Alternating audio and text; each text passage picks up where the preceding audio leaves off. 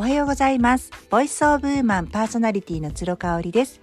この番組はファッションのお悩みや女性のマインド解放軸とした明日がちょっと生きやすくなるそんな tips を紹介しております。実はですね、今15分ぐらいの音声配信を撮ったんですけれども、うーん、うーんっていう感じだったのでまた撮り直してます。もうあの疲れちゃったので15分も話せないと思いますがお付き合いいただけたらと思います。えーともともと神戸に戻ってくる日を1日早めまして戻ってまいりました。えーとそれがですね、あのー今回長野に行ったメインの目的であるお祭りが、えーコロナの感染再拡大ということで中止になっちゃったんですよね。でそれを知ったのがなんと当日だったっていうところで翌日うちの主人がどうしてもねあのリモートで仕事をガンガンしなくちゃいけなくって長野が w i f i の環境が悪いんですよね。なのであのもうお祭りもないっていうことだしお酒も飲まないしじゃあ打ち上げ花火だけやるっていうんでねそれだけ見て帰ってこようかっていうことで夜8時ぐらいに出発して、えー夜中の12時半に神戸に到着しました。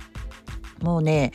あの着いた途端ものすごい湿気にうわーってなっちゃったんですけれどもあの長野でね長野の緑と自然に癒されて本当に素敵なお盆休みを過ごすことができました。で実はあのもう長野で長野にね、えっと最近よく行ってたんですけれどもこの12年ってたんですけれどもあの最後になります。そうしばらくはもう来られないなんでかっていうともう福岡からになると羽田まで飛行機で来てそこから車で行かないと一番それが最短なんですよね。車で直行するっていうことができませんので、えー、とピロちゃん猫ちゃん連れて行けないっていうことであのもう最後だねっていうことだったんで残念です。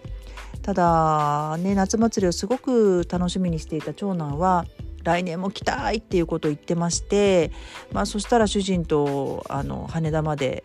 来てね飛行機で来てそこからうちの両親の車で長野まで行くなんて話をしてたんですけどまあすごい旅ですよねそうなるとね。ただあのとっても楽しみしていた夏祭りなのであの来年も行きたいなっていうことを言ってたので、まあ、その時はその時ですよね。ただ中学生になるからまたちょっと価値観というか過ごし方が変わるんじゃないかななんていうふうに私は思っておりますがどうなるかなという感じですね。ということでね私今日朝ライブも8時という時間でいつもより1時間遅かったのであのー遅いんですけれどもすっごく疲れてます。なのでお昼寝をしたりとかのんびり過ごそうかなというふうに思っております。あのーほとんど車中で寝てたんですけどね。寝てたんですけど寝たのが1時半ぐらいになってしまったのであのー1時半にね寝たとしてもやっぱり6時ぐらいには目覚めちゃうんですよね。今日はさすがに7時ちょっと前まで寝ていたかな。うんでもやっぱ疲れが全然取れなくってでも朝ライブやりたいからと思ってこうあの気張っちゃったんでね。今になってすごい疲れが出てきてます。ただまあ主人がいてくれたので久しぶりに朝時間をね満喫することができました今読んでる「ザ・ハビング」っていう韓国の本がとってもとってもあの良くてですね毎日1ページずつ読み進めるぐらい牛歩な読み方なんですよ。私結構もう読むとバーッと読んじゃうんですけれどもあのフォロワーの方もね何人か買ってくださってもう23回読み直してますっていう方もいらっしゃるぐらいとってもこうあのページごとにですね気づきが満載なんですよ。すごいねあの本はっていう感じで私の一生の書の一つになるんじゃないかなという予感すらしています。あのチャプターごとに出てくる言葉言葉がねもう刺さりまくるんですよね。そのぐさぐさっていう刺さりじゃなくて